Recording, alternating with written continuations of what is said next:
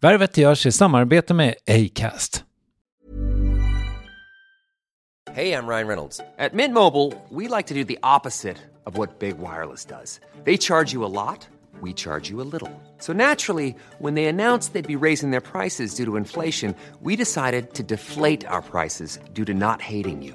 That's right. We're cutting the price of Mint Unlimited from $30 a month to just $15 a month. Give it a try at mintmobile.com slash switch.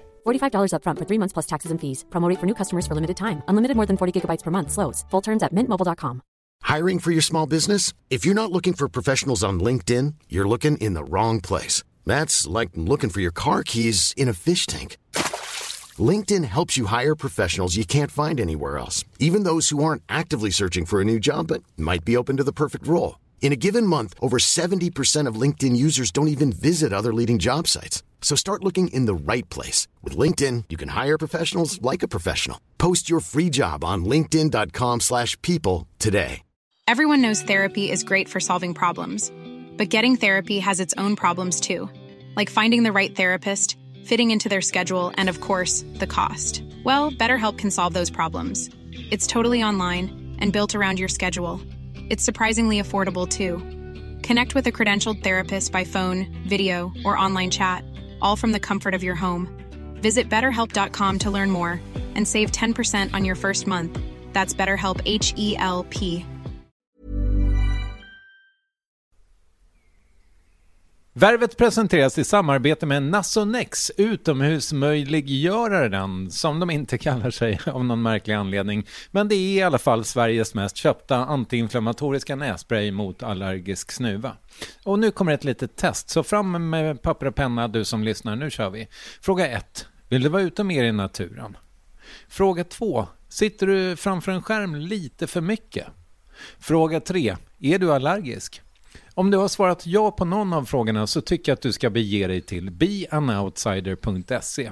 Jag vill för övrigt poängtera att Nasonex nässpray är ett receptfritt läkemedel från 18 år för behandling av symptom vid säsongsbunden och perenn allergisk snuva.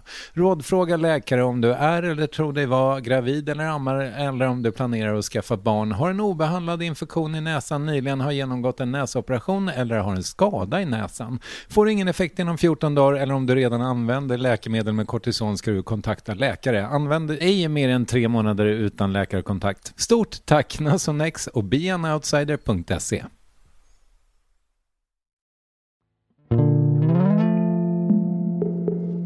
Genom Värvets snart 12-åriga historia har det regnat in spridda skurar av gästförslag i DM och mejlkorgar och några namn har förekommit mer än andra.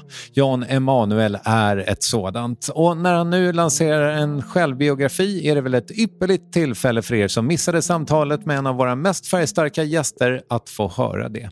Så, aktuell både med boken Så var det med det och en favorit i repris av Värvet. Här är Jan Emanuel.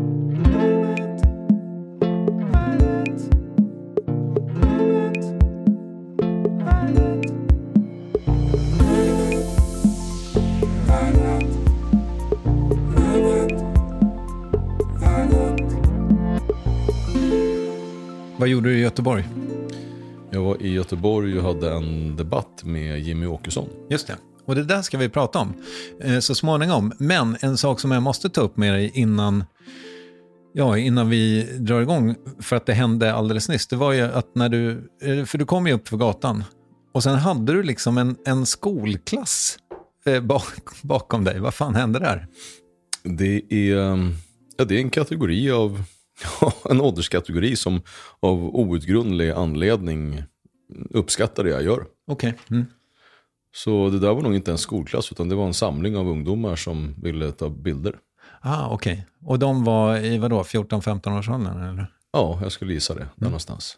Jag har, förstått, jag har förstått det, att liksom du som influencer, din, eh, ja, men kan du inte berätta vad du har för målgrupp? För det där är ju kanske lite oväntat. Ja, det är ju verkligen inte en målgrupp som jag hade räknat med. Utan jag har försökt att göra politik, inte lättfattligt, utan snarare intressant. Jag tänker nästan lite tvärtom, att man brukar ju säga att man ska tala till bönder på bönders sätt. Men jag tror, tror inte att det är så man behöver göra. Utan att om du ska tala, så tala om någonting som berör istället. Och det är vad jag har försökt att göra med politiken. Att visa på dess innehåll ur ett sånt sätt att det faktiskt är viktigt. Och att det nådde ner i de åldrarna, det tror jag nog är på grund av att jag inte bara gör en sak. Utan jag tror också att du måste våga bjuda på dig själv som människa. Eh, spela apa om du så vill. För att sen kunna nå ut med det du vill. Men är det, är det så mycket budskapen? Är det inte de jävligt dyra och coola bilarna? Det tror jag säkerligen. Det är det som jag menar är, när jag säger spela apa, mm. så är det just dyra bilar och, och så. Det är ju ett, någonting som jag såklart gör medvetet, men som jag också gör för att jag både är nyfiken på saker och ser ingen anledning att jag skulle gå genom livet att vara nyfiken om jag kan slippa. Mm, Okej. Okay. Ja. Vi, ska, vi kommer säkert återkomma till dina bilar och dina affärer i stort. Tror jag. Men jag fick ett medskick från min producent och det är ju intressant att du eh, precis hemkommen då från en sån här after work-grej med Jimmy Åkesson. För att eh, du ville liksom, min producent sa, eh, Jan vill prata om att bli cancelled. Och det har ju en upprinnelse. Vill du berätta om den? Ja, alltså, jag var hos det här har ju varit en, en, en, debatt som har varit igång länge eh, med den här cancelkulturen. Och det är ju många människor som, jag ska inte säga känner, känner, men alltså är bekant med som har verkligen råkat ut för det här och, har fått sina liv förstörda. Och jag har, jag vet inte om man, ska, om man kan kalla det att skryta, men jag har, jag har ofta sagt att den, den kulturen berör mig inte. För det som jag har, det har jag själv. Och där kan ingen, liksom, vem ska komma och ta det ifrån mig? Och så hade jag glömt bort att jag hade ju några uppdrag kvar. Var, som, som jag då själv inte styr över. Bland annat eh, så sitter jag då i, i Stockholms eh, handelskammares fullmäktige. Och då har man gjort så just till Stockholms handelskammare att man har legat på och sagt att jag är ju inte då en behagfull person utifrån vad jag yttrar. Så mig borde man göra sig av med. Och jag trodde ju aldrig att det skulle funka på mig. Jag trodde ju liksom att jag har väl levt med någon form av alltså överdimensionerad självbild. Att jag, så här, jag, är, jag, är, jag är för viktig för andra, men ingen skulle väl göra så. Men så var det inte. Och det var lite om, det var, vad ska man säga, lite uppvaknande. Lite ledsamt men samtidigt intressant. För jag tyckte ju om mitt uppdrag. Jag gillar Stockholms handelskammare. Vad är det ens? Stockholms handelskammare är egentligen dess syfte är att lyfta fram näringslivet i, i Stockholm. Och att eh, vara en väldigt stark kraft för att underlätta för både det tunga näringslivet och även för mindre företagare. Och sen ska det inte stickas under stol med att det är ju ett, eh, ja, en form av bekräftelse. Det är alltså eliten av näringslivet. Alltså dessa, alla Wallenbergarna har suttit där. Alltså alla, alla tunga namn som du kan komma på ifrån näringslivet har suttit där. Så det är klart att det var ju också ett kittlande för egot att man fick vara där och mm. liksom sprätta med, med högdjur. Du blev tillfrågad någon gång? Ja, precis. Hur länge sedan var det? Då? Sex år sedan ungefär. Okay. Mm. Så jag trodde ju i min naivitet eller enfald eller så, att jag trodde ju att jag var liksom eh, klättrande i hierarkin. Liksom att jag, så så jag, var, jag såg ju att nästa steg var ju att hamna i styrelsen. Och jag kände mig lite, ja, lite hemma och lite märkvärdig. Och så ringer ordföranden till mig för en, en tid sedan.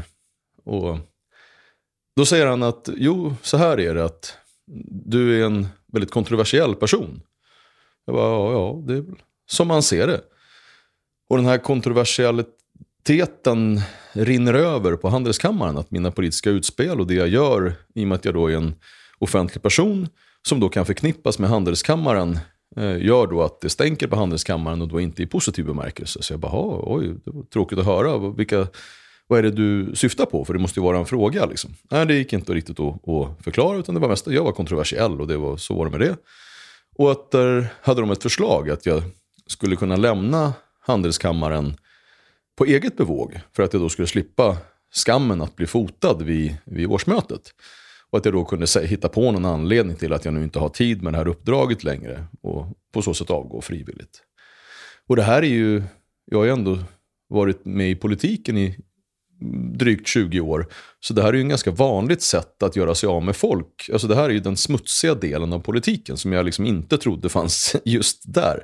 Okay. Mm. Så det var lite, jag blev lite fascinerad av det hela och också ledsen ska jag säga. Och sa att nej men det har jag inte alls någon lust med utan vi får ju träffas och så får ni istället förklara vad jag har gjort för fel.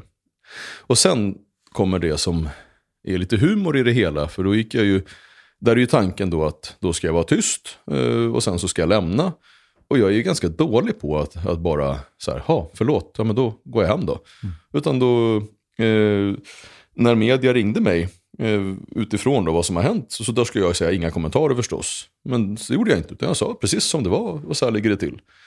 Och då, kommer det, då skriver ju media om det här och då får jag då ifrån eh, ja, ordföranden att det är inte alls det här med att jag har varit iväg med Jimmy inte. Utan det var för att jag hade en fest under coronan. Mm -hmm. Så det var det som var den, den huvudsakliga anledningen att jag får, att jag får lämna. Okej. Okay. Du hade något slags födels eller du var med och arrangerade en födelsedagsfest till din son? Va? Ja, exakt. Lite exakt. Mm. exakt. Okay. Och sen, får ju, sen lämnar jag till andra då och vad ska man säga, väga trovärdigheten i att det är det eller någonting annat. Men, så nu lämnar jag i alla fall Stockholms, eller jag lämnar inte alls, jag blev utslängd från Stockholms handelskammare med hänvisning till att jag hade en fest under corona. Mm. Ja. Ja, och, men, och det här är ju inte din första rodeo, så att säga. Eh, du har ju varit i blåsväder förut. Men jag menar, det här... Det, alltså, vad gör det med dig då? Vad, vad händer i själen? Eh, för att jag menar, först blir du ledsen som du säger. Men finns det någon stridslystnad nu? Eller? Ja. ja, men precis när, när eh, när de ringde, hade det, hade, när man, det jag, det jag tror, och det här, nu ska man ju veta att nu analyserar jag bara mig själv och det kan ju vara hur, det är inte direkt objektivt. Men så som jag tolkar det är att jag har lite svårt för att, jag, att bli hotad eller utsatt för sådana här, gör så här eller. Eh, det vänder sig lite i mig. Mm. Och då Ja, lite trotsigt tror jag. som, som, ett, som ett barn. Sådär att nej, säger du att där får du inte sitta så sätter jag mig där. Och det är väl kanske ingen reklam för en själv eh, direkt. Men eh, ja, så, så, blev jag. Och när, när då media började ringa utifrån att de hade snappat upp det här, att eh, det fanns en konflikt. Ja, då bröt jag ju vad ska man säga, kutymen att säga inga kommentarer. Han sa att nej, men, ja, det är en konflikt och nej, jag lämnar inte frivilligt. Det är inte så, utan så här ligger det till. Mm. Det var väl en form av stridslystnad kanske. Men eh, jag tror nog att, sorg är ett för starkt ord, men en dålig känsla då, mm. skulle jag säga är starkare än, det är inte så att jag är jättearg eller vill någon annan illa, utan jag, jag blir mest lite förvånad över att det var så. Jag trodde inte att de skulle vara så rädda. Jag trodde inte att när den här åsiktskorridoren, som, så, så, som jag har uppfattat det, vilket kan vara helt knasigt, men ändå börjat luckras upp en smula. Och att det skulle sticka åt det hållet. Att det var de som skulle bli nästa gruppering av rädda. Det trodde jag inte. Nej, men och sen är det väl, jag menar, det är ju en otroligt grundläggande känsla, tänker jag. Alltså, jag menar, det, det är ju därför sociala medier i så stor utsträckning skapar psykisk ohälsa hos unga, kanske framför allt, för att man får inte vara med. Mm. Och får man inte vara med, ja, det, det är ju en primal ångest för oss. För att vi, mm. ja, jag antar att det har att göra med att på grottiden, om man inte fick vara med, ja, då var man ju mat för dinosaurier, så att säga. Jag vet att dinosaurier inte fanns samtidigt som människan, men du fattar vad jag menar. Jag tror att, du, jag tror att din analys är träffande. Utifrån ett rent biologistiskt perspektiv så tror jag att, eller tror, det, vetenskapen pekar på att just den delen i själv, självbevarelsedriften, alltså överlevnadsinstinkten hos människan, det mest grundläggande vi har, det är där uppmärksamheten ligger. Det är, uppmärksamheten ligger i stort sett före föda. För att uppmärksamheten kommer före för att du ska kunna få och nå födan, hos, för att nå dina föräldrars uppmärksamhet främst. Så det är absolut, det tror jag är det grundläggande. Och sen så ger det ju här olika utfall hos oss själva, lite beroende på hur medvetna vi är om vad i oss själva som talar. Att när din ilska kommer, eller den här känslan av eh, begreppet som jag har svårt för, men som ändå är talande, att vara kränkt. Den, den känslan kan du göra olika med. Och jag tror att det viktigaste för dig som människa, för att inte springa iväg och göra saker som på lång sikt inte är speciellt rationellt, det är att förstå varför reagerar du som du gör. Att, våga, att orka och våga stanna upp och fråga dig själv, så här, vad är det som känns nu? Och kan du då komma tillbaka till, ja just det, nu är jag tillbaka i det primala, vill jag vara där? Nej, men det vill jag nog inte. Ja, då gör jag så här istället. Mm. Men, men jag menar, eh, var det på något sätt liksom, för sex år sedan då, när du blev invald i Handelskammaren, så att säga, var det liksom, okej, okay, nu är klassresan klar och jag, den här jävla grabben från Gottsunda, dansar med hermelinerna, eller vad fan man säger.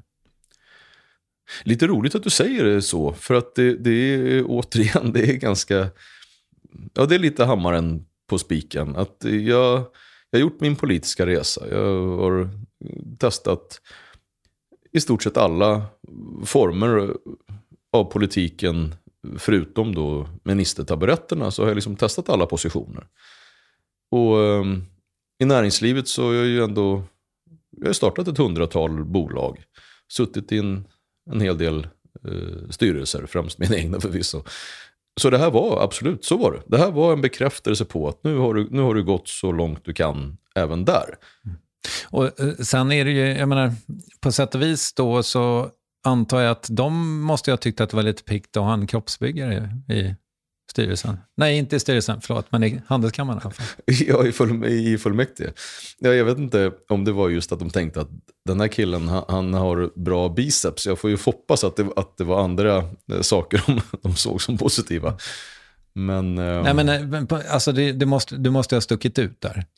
Jo, men, men det har väl också varit men, min för och min nackdel. Det är att oavsett i vilket forum som jag har varit så sticker jag ut. För att jag har haft tillgång till så pass många olika världar och som jag har singlat emellan.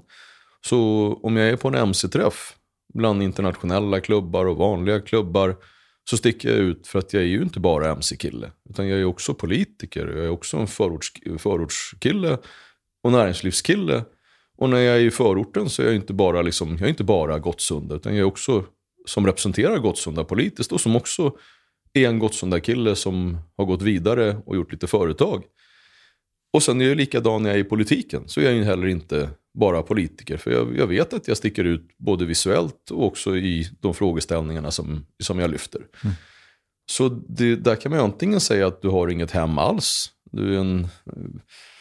Ja, en outsider. Ja, och där, där får man väl liksom ge sig själv någon form av tolkningsföreträde och försöka se det fint eller försöka se det bra istället. Istället för att säga att jag är hemlös så kan man säga att jag har fler hem. Mm. Men är det så, jag menar, det är ju, du brukar ju citera Dr. Glas va? Och eh, ditt varumärke bygger ju mycket på att sticka ut och nu så stack du ut för mycket då, antar jag. Det bet dig i svansen på något sätt, eller? Jag vet inte. Jag, jag, först är jag glad över att du har uppmärksammat att jag, har citerat, eller försökt att citera eh, Dr. Glas. Just i det här med att i bristen därpå, att först så vill du bli, först vill man bli älskad och så i brist därpå och sen i nedstigande led tills man faktiskt är fruktad. Mm.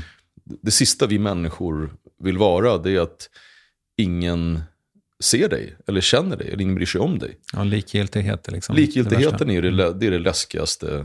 Själen skyr likgiltigheten. Och i den här, den här utstickarrollen så, så finns det ju både smärta och glädje. För det finns ju de som uppskattar det och det finns ju de som verkligen inte uppskattar det. Jag, när jag håller föreläsningar så brukar jag skämtsamt men ändå allvarligt säga att om du befinner dig någonstans och alla andra där är idioter så kanske du bör titta i en spegel. För hur kommer det sig liksom att alla bara tycker, ty, du tycker de är helt kass? Liksom? Om, om alla tjejer du träffar tycker att du är dålig, är det verkligen tjejernas fel? Då ägnar jag mig åt att göra det själv. Jag går fram till den här spegeln och så frågar jag så här, men hur, hur kommer det sig nu? Alltså du, du, i alla de större sammanhangen, förutom i liksom, i stort sett de enda undantagen, så i din egen förort och din egen mc-klubb, där har du varit stabil, där finns du kvar och där, där funkar du.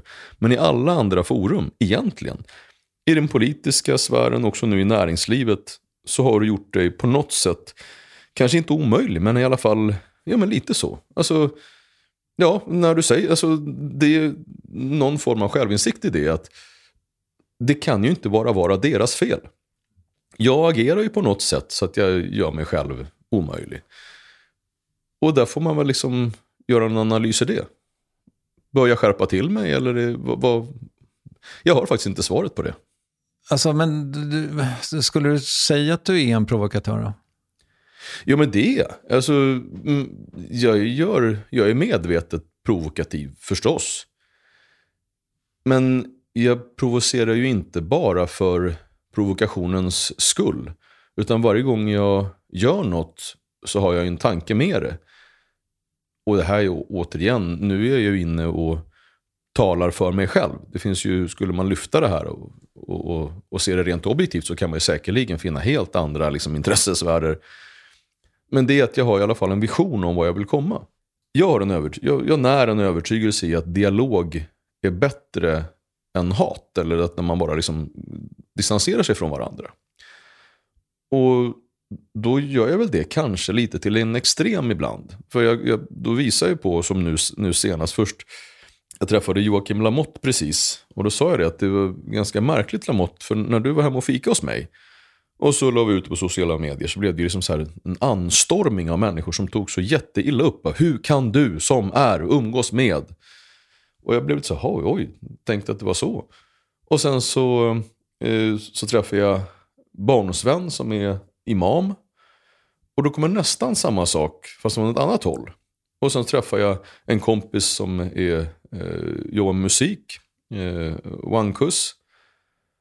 Och då blir det också en sån anstormning av alltså, otroligt, vad ska man säga, jag ska inte säga vilsen ilska, men riktad ilska. Mm. Och samma sak när jag är med Jimmy, så är det samma sak, så blir det också så väldigt infekterat. Och så går jag runt i de här olika leden och nu sist då så träffar jag också representanter från partiet Nyans. Och det blir helt galet. Okay. Och det som har varit lite lustigt också när jag har... Vad liksom, är det för parti? Förlåt. Men... Eh, partiet Nyans, de, deras utsago är att de vill representera minoriteter. Medan eh, andra politikers analys är att de är islamister. Okay. Mm. Och jag är ju nyfiken på att lyssna då.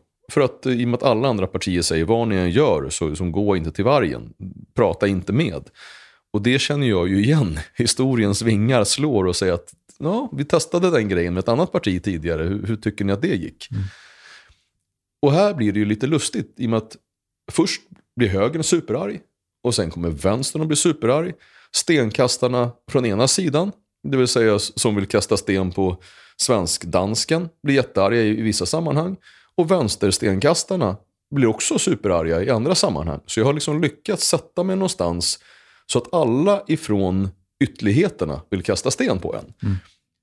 Men okej, okay, vi kanske skulle kunna prata lite om konsekvenstänkande i stort då, men jag menar, festen, jag antar att det var en 19-årsfest eller 18-årsfest för din son va? Mm.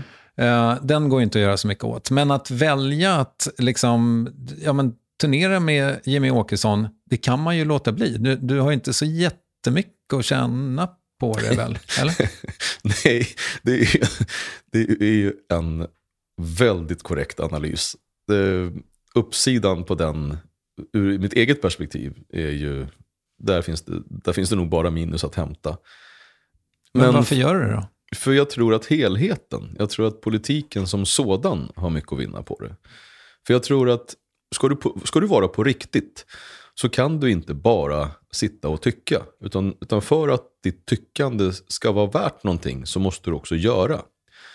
Och det kan vara lite smärtsamt. Det, det är ju det som är att, att kämpa. Att göra saker på riktigt. Hade det varit bekvämt, då, då hade det inte varit en kamp. Och där väljer jag att göra saker som visst kan hamna på ens egen bekostnad. Men jag försöker i alla fall göra så att inte någon annan ska, ska få det dåligt. För att min övertygelse är att det är bättre att prata. Och säger jag då att jag tycker folk ska prata, ja då måste jag väl ändå våga göra det själv. Jag kan inte säga åt någon annan att, du vet du vad, jag tycker att du ska kastar in i det här. Jag tycker att du ska riskera dina uppdrag istället. Det tycker jag inte är... Det känns inte hedersamt. Nej, men att åka runt på olika liksom, SD-lokaler och prata med SD, det, kan, det skulle ju Jimmy kunna göra utan dig också.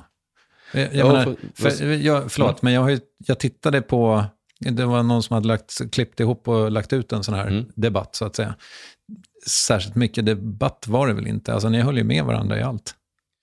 Jag, jag, tror inte att, jag tror inte att det är så helt enkelt. Alltså att vi, att hålla, det är en ganska stor skillnad på att prata med varandra respektfullt. Att lyssna in varandras åsikter. Och jag tror att den stora utmaningen i ett politiskt samtal det är att söka samförståndet. För att det är precis tvärtom som verkligheten har varit. Det vill säga att man anstränger sig ganska mycket för att feltolka varandra. För att finna olikheterna hos varandra. Och jag skulle vilja säga så här att ska du komma någonstans i politiken så är det inte skillnaderna som gör att vi går framåt. Utan att kunna finna de kanske få sakerna eller de ganska många sakerna där man tycker lika. Det är det som är utmaningen. Så när jag träffar Jimmy så söker jag just det. Jag letar efter vilk, var kan vi mötas någonstans för att det är det som är det intressanta. Och jag tror inte att det finns speciellt mycket framgång i att kasta just skit på varandra. Och än mindre i att feltolka varandra medvetet. Jag tycker att det är ett, ett otyg faktiskt. Jag läste en, du kanske också läste den, en krönika eh, i Aftonbladet tror jag. Någon slags recension av ert samtal. Läste du den? Ja, det var en, en av... Det här är... Jag är usel på att hålla mig kort, märker jag. Ja, men kör. Jo, att det, i journalistikens vagga så fanns det två olika tänk. Det ena tänket var så här att vi behöver nå ut till folket för att de ska kunna få, få fakta och att de sen ska kunna liksom göra sig en åsikt. Den andra delen av journalistiken tänkte så här att folket, de begriper skit och ingenting. Tycker inte jättemycket om den formen av journalistik när man redan från början har bestämt sig för vad, vad man ska föra ut för någonting och berätta för läsarna vad de ska tycka. Det här skulle jag säga var ett flagrant exempel på just den formen av journalistik där man har bestämt sig för att hur man ska måla upp några personer eller en politik för att berätta hur, i det här fallet, usla och opolitliga och nästan vidriga de här personerna är. Det är ett vanligt sätt att arbeta, men det är också ett ganska ett sätt att vara lat. Det är inte speciellt utmanande. Och jag skulle säga att just den här, det hon skrev, det var, ja vad ska man säga, hon gjorde sitt jobb på sitt sätt, men det, är, det vinner inte min respekt i alla fall. Nej, jag förstår.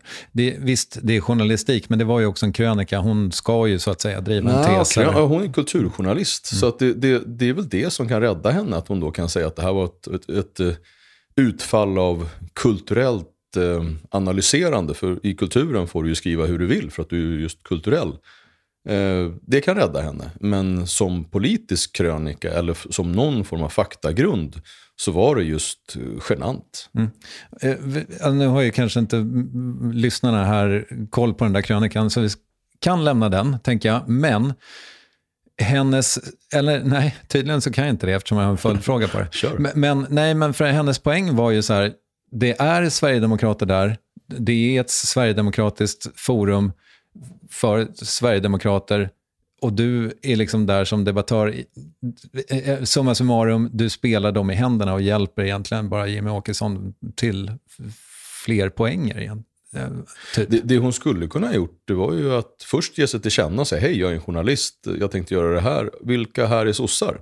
Skulle hon kunna ha frågat. Eh, Det gjorde hon inte. Var det några sossar där? Ja, det var sossar där. Okej. Och dessutom så hade vi bjudit in alla som sitter i kommunstyrelsen i Göteborg. Jag tror att vi även, även gick ut till ombudsmän. Vi hade bjudit in ordföringarna i, jag ska inte säga alla föreningar, för det är säkert någon som ringer och säger att jag, jag fick ingen inbjudan. Eh, och det var ett gäng där. Men eh, det ville man inte se, för att det, det hade ju inte gett samma kulturpoäng i sig. Okej, nu skrev hon om Malmö i och för sig. Ja, Malmö, förlåt. Ja, mm. Malmö. ja. Ehm, men Nej, men, och det, det vill jag understryka, att var vi än, alla de ställena som vi åker så gör vi samma. Jag har en presskille som gör just de inbjudningarna. Att man, man skickar till alla, vad ska man säga, politiska högdjur inom partiet eh, i den kretsen plus att man skickar till föreningar.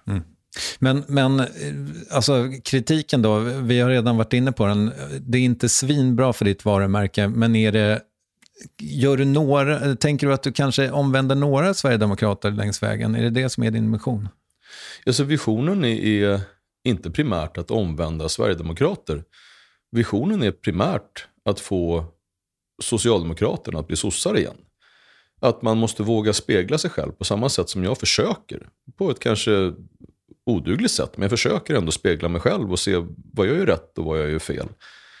Så när man, när man ser att ett parti, ungefär som om ens partner går vilse, det är ju någon person som du älskar. Man gör ju nästan vad som helst för att vinna tillbaka så att säga. Och så är det ju med mitt parti. Alltså jag har ju varit med längre än jag inte har varit med. Det här är ju en så stor del av mig själv. Alltså socialdemokratin är, den är viktig för mig. Alltså på riktigt viktig. Och jag lider när jag ser att mitt parti tappar sig självt.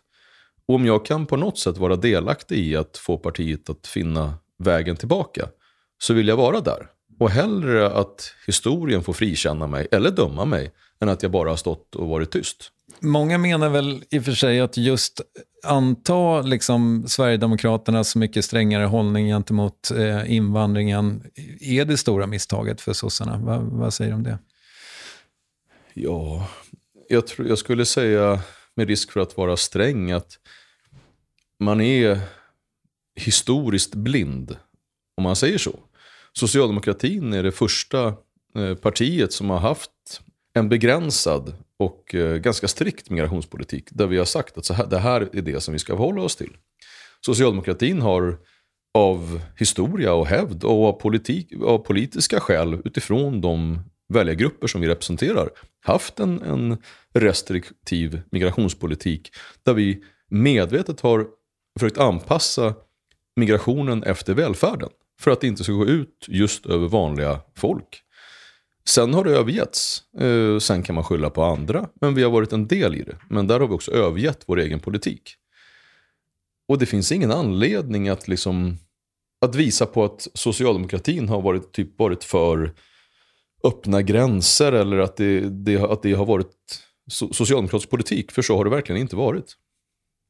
Okay. Utan vi, jag försöker bara finna tillbaka till det som är socialdemokratin. Och vad är liksom eh, politikens hjärta då i socialdemokratin enligt dig? Vi är vad vi heter. Socialdemokratiska arbetarpartiet. Vi alltså representerar de personerna som bär upp det här landet genom sitt arbete och som, som då beskattas och gör att vi kan ha en välfärd. En välfärd som ser till att de mest grundläggande delarna inte ska vara beroende av din plånbok. Du ska kunna bli sjuk och du ska bli omhändertagen trots att du inte eh, har en tjock plånbok. Det är inte därav du ska bli mätt, utan det ska vara utifrån hur sjuk du är eller vad som har gått sönder. På samma sätt är det att när du blir äldre så ska du ges en värdig vård och omsorg, men framförallt ett värdigt liv efter, efter ditt arbetsliv. Och när du är liten så ska du också tas om hand också av det offentliga genom att du ska kunna ha ett, ett dagis som du förstås inte får heta längre. Men en skola som, som funkar och det ska inte vara ute efter din plånbok. Men det är också så att det värderas också utifrån de socialförsäkringar som finns. De grundas på utifrån vad du har bidragit med. Det är inte så att alla ska ha lika mycket. För det finns ingen orättvisa större än att ge alla lika mycket. Att olika insats ska ge samma resultat det är inte socialdemokrati, det är någonting helt annat. Och med, de, med den grundläggande synen på saker och ting så kan man sen analysera det mesta. Och vi har gått ifrån den tesen, eller den, det rättesnöret som säger att arbetet det ska hänga ihop med vad du får ut. Till att bli de som säger att nej, när vi ska satsa på pensionerna då ska vi satsa på nu förvisso då kan man tycka att det är under hot ifrån Vänsterpartiet, men då är det de pensionerna som, som man, man säger på ett pedagogiskt sätt att det här är för de allra fattigaste pensionärerna. Men det man säger är att nu höjer vi garantipensionerna för dem oavsett. Det är alltså människor som aldrig någonsin har gjort så mycket som ett handtag. De, deras pension ska höjas det är inte rättvist. Utan rättvisa är att det ska höjas för alla pensionärer. Så att du som verkligen har bärt upp landet ska också ha mer. Och så ska socialförsäkringarna och allting ska grundas på det sättet. Vi är inte ett parti som bara säger lika för alla. Det är inte socialdemokrati. Okej. Okay. Men om man tar då Sverige 2022 så har vi ju fått en ganska stor liksom, ny befolkning sedan 2015 typ. Ja, det, det är alldeles sant. Många av dem har ju haft, liksom, jag menar, du, du åkte med någon taxichaufför idag som kom från Bangladesh eller vad du sa. Alltså, människor, ofta välutbildade som eh, uppenbarligen inte kommer in i systemet på det sätt som de skulle.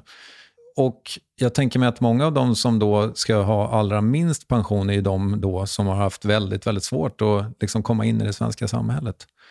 Hur ska du värna solidariteten om dem? Ja, först så måste jag usch, det låter det, måste jag korrigera det? Det låter som att man kommer in som ett facit. Men vissa saker tror jag man inte ska låta vara osagda, även om det är obekvämt. Det är inte alls så att de flesta som kommer hit är högutbildade. Det jag skulle säga att det är en väldigt liten del, alltså en väldigt liten del av de som kommer till Sverige som är högutbildade. Och framförallt om man ser till de som har kommit efter 2015 så är den absoluta majoriteten människor som har väldigt låg utbildning, en del också analfabeter människor som aldrig någonsin kommer ges möjligheten att komma in på arbetsmarknaden. Så skulle de börja studera nu så har de i stort sett närmat sig pensionen innan de är klara. Som också har kommit till Sverige, inte på de grunder som regleras via till exempel FN. Eller men när man, när man, som tur är så har vi ju, det här är de reglerna som man ska förhålla sig till. Asyllagstiftningen till exempel, kvot, kvotflyktingsystemet. Och det har man frångått på ett sätt som har gjort att människor som inte lever upp till just asylkraven har kommit till Sverige. Och då kan man antingen säga att men gud vad vi, vilken fantastisk solidarisk nation vi är som då tillåter de här personerna. För det är ju inte så att det inte är synd om människorna som kommer till, från, från mycket sämre förhållanden. Det är klart att det är mycket bättre för dem som individer att få vara i Sverige. Men här tycker jag inte att man, man pratar, eller man tänker i en kullerbytta. För det är inte så att, att välfärden är obegränsad, utan det finns bara ett visst utrymme. Och det utrymmet tycker jag ska fyllas av de personerna som allra mest behöver vårt stöd. Och i det här fallet då, så här kan jag nog låta ganska gammeldags. Men jag tycker att kvinnor och barn ska gå först. Jag tycker att det är de som ska gå först när det kommer till krigssituationer men också till andra utsatta situationer. Och det vi har gjort i Sverige är precis tvärtom. Den enda stället där feministerna, de uttalade, inte kräver könskvotering så är det just där den behövs mest, i migrationen. Och jag tycker att vi har agerat på ett sätt som är ur ett humant perspektiv direkt skamligt.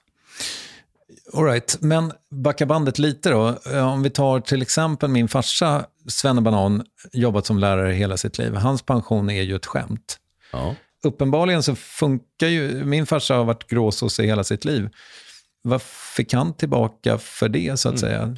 Och, och, nu tycker jag att vi kommer till en, lite av pudens kärna.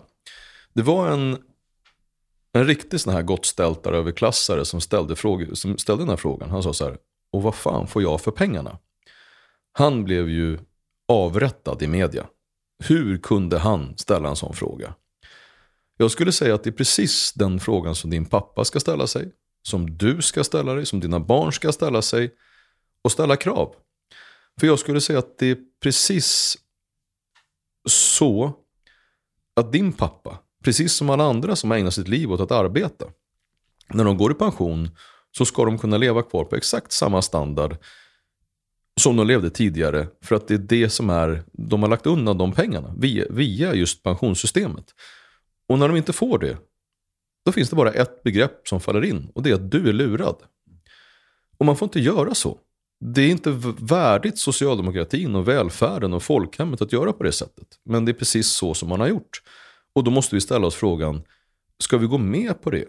Ska vi fortsätta bara säga, okej, okay, vad tråkigt, jag blev blåst på min pension. Du kommer dö sen efter pensionen. Det är dina sista år som tas ifrån dig. Den kvaliteten som du skulle få blev du lurad på. Och så kan vi kan inte gå med på det. Alltså så måste vi våga vara systemkritiska och ställa frågan, vad fan får, vi, får jag för mina pengar? Mm.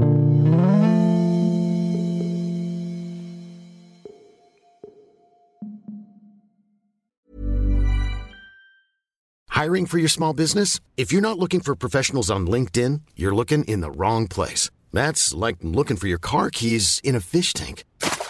LinkedIn helps you hire professionals you can't find anywhere else, even those who aren't actively searching for a new job but might be open to the perfect role. In a given month, over 70% of LinkedIn users don't even visit other leading job sites. So start looking in the right place. With LinkedIn, you can hire professionals like a professional. Post your free job on linkedin.com slash people today. Burrow's furniture is built for the way you live.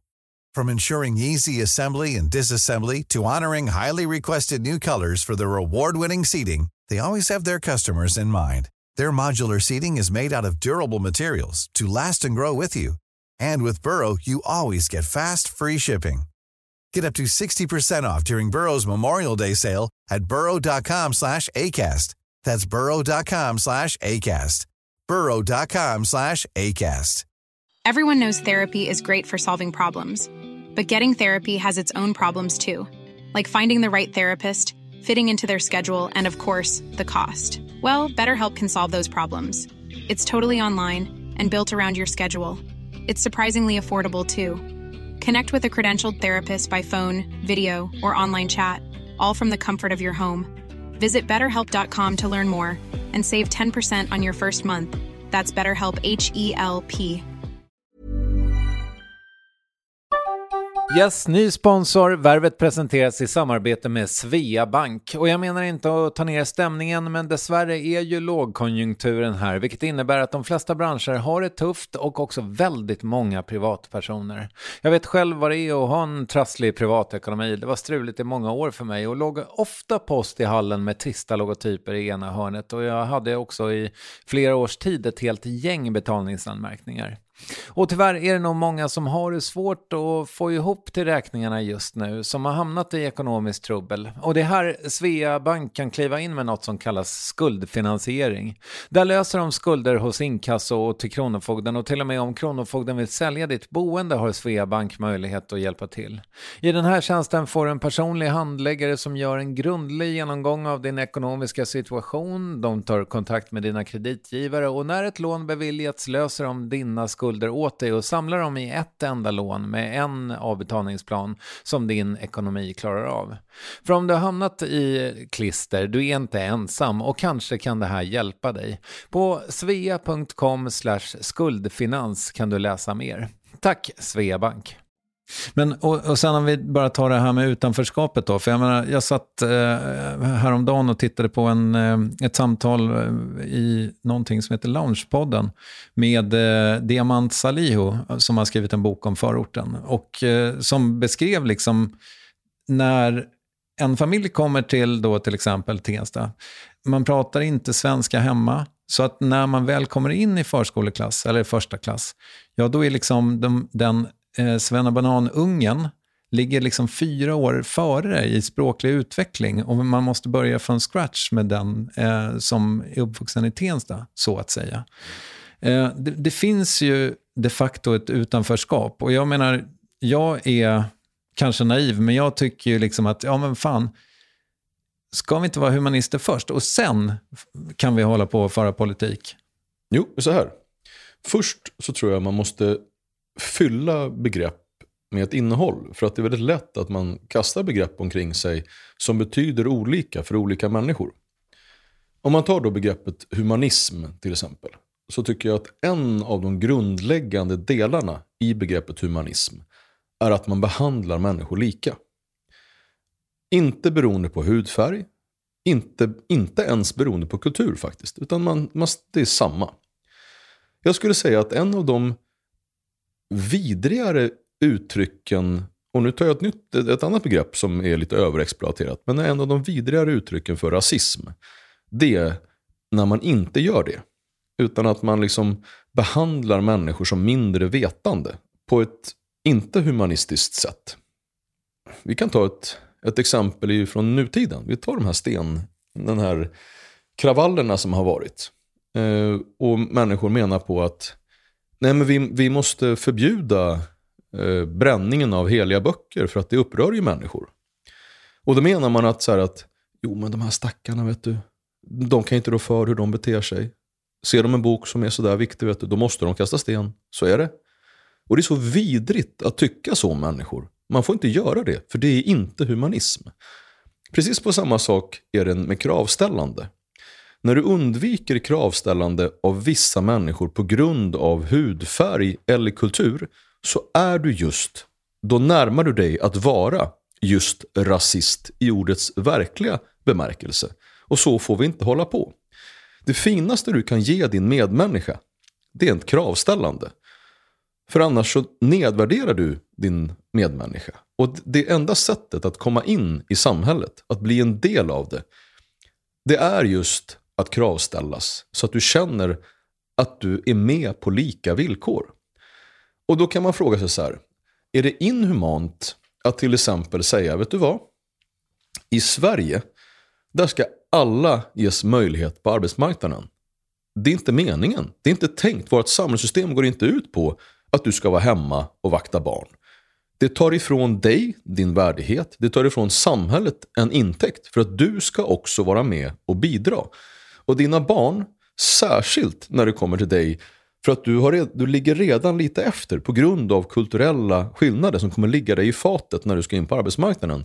Så måste du åtminstone ta ansvar så dina barn inte hamnar efter. De ska in på förskola. Det skulle jag säga, det är ett uttryck för humanism. Och så tycker jag att vi ska ha det. Så att vi skulle eh, göra då till exempel dagis eh, som en del i skollagen? Eller? Ja, särskilt alltså så här. Eh, återigen, utefter behoven i samhället. Skolplikt skulle jag sagt. Förlåt. Ja, skolplikt tycker jag är ett, ett bra eh, ord. Det, man, det forskningen kan visa på, det är att barn som har gått i förskola får det lättare för sig i sociala situationer och liknande. Och om du då kommer ifrån en, en en annan kultur eller dina föräldrar kommer från en annan kultur och du också har språksvårigheter. Så självklart så är det snällaste man kan göra är att se till så att den här individen kommer till just förskolan. Ja, mm. så ja, jag skulle, jag skulle vilja se en plikt i det. Jo, men ja, kravställande, det låter ju vettigt eh, nu när du säger det. Men, ja, ja, ja, men det är väl politiken som har, liksom, någonstans har ju havererat ifall människor hamnar i kluster där de inte exponeras för svenska inte språket. Inte kravställs. Exakt där. Och det var exakt där som socialdemokratin gick vilse. När vi gick ifrån att vara just det kravställande arbetarpartiet där alla ska bidra efter förmåga till att vara de goda gåvornas givare. Där vi ska stå på en piedestal och ge liksom allmosor till de stackarna som inte har förstånd eller förmåga att göra rätt för sig. Och det är inte sant. För den människan som inte har förmåga att alls bidra, de finns inte. Alla människor kan bidra på olika sätt med samhällets stöd. Och det är därför vi ska ha ett starkt samhälle. Mm. Eh, vi, vi, var lite på det här med din turné med Jimmy Åkesson. Hade du kunnat göra samma sak med Rasmus Paludan? Jag hade han suttit i, i Sveriges riksdag så hade jag absolut gjort det. Och jag gör ju också ett avkall på just den idén när jag nu gör när jag åker och, och, ska ha den här debatten med eh, partiet Nyans som nu målas upp som eh, islamister. Men jag hade, jag hade gärna satt mig och resonerat med eh, Paludan. Mm. Så som jag uppfattar det, så det han ger uttryck för när han talar är ju inte rasism där han riktar sig mot, mot hudfärg eller mot eh, nation. Utan han har ju någon form av hang-up. Eh, han, han är ju hatisk mot islam.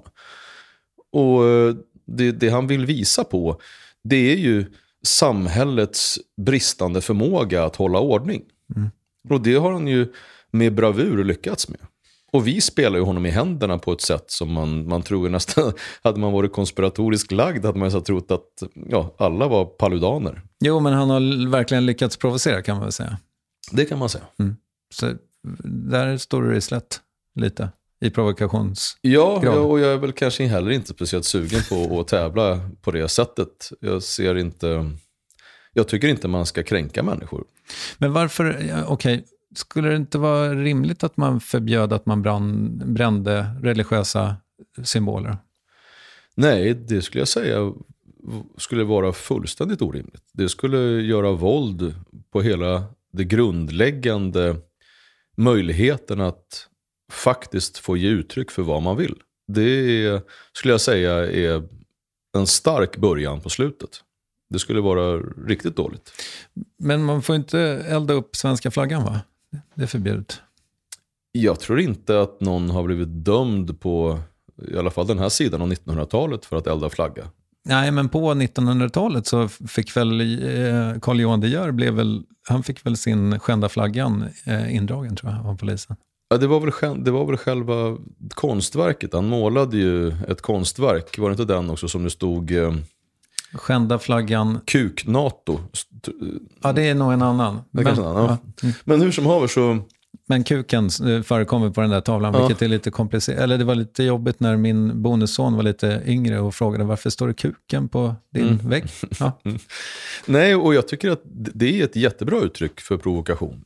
Eh, Skulle det fortfarande vara så att du inte får elda flaggan, då skulle jag nog gladeligen, nu tog jag i, jag tycker att man ska få elda flaggan. Jag tycker du ska få elda böcker och du ska kunna göra egentligen alla former av, av uttryck, oavsett om du kallar det för konst eller bara, du får vara precis hur provokativ du vill och du får också vara precis hur dum i huvudet du vill. Men du får inte begå våld mot dem som är dumma i huvudet. Okej. Nej, Eh, jag, vill, jag vill understryka vikten av att när vi frångår det, de länderna som människor flyr ifrån, det är de länderna där man inte får elda flaggor, där man inte får elda böcker, där man liksom inte får ifrågasätta religion eller kungar. Det är inte demokrati, det är antitesen till demokrati. Det är det vi ska vara riktigt rädda för. All right. Du, är, är SD ett eh, rasistiskt parti? Nej, SD är inte ett rasistiskt parti. Rasism, jag tycker att man måste liksom återigen vara noga. När du är en person som tycker att en människa av en annan hudfärg är mindre värd än dig oavsett i var i världen han befinner sig, då är du rasist. Om du tycker att det är för mycket invandrare i Sverige så är du inte rasist. Det är helt skilda ting och det är intellektuellt ohedligt att eh, inte göra skillnad på det. Eh, har de ett rasistiskt förflutet? Om du går in i historien och ser till de som bildade Sverigedemokraterna, så där skulle jag säga att där finns det, finns det mycket människor som jag skulle säga var just rasister. Det finns ju ganska väl dokumenterat att till exempel så var en av de personerna som, jag tror att han var, han var revisor eh, när man skapade partiet, han åkte också och krigade på Tysklands sida, så han var alltså övertygad nazist. Ja, så det är absolut. Det finns en, en, en väldigt mycket tydlig rasistisk historia bakom Sverigedemokraterna. Du, du verkar ju ha noll beröringsskräck. Liksom. Du, vill, du, du är nyfiken på alla de här människorna som liksom är i ytterkanterna på något sätt. Vad, Ja, vad, vad kommer det, hur kommer det sig?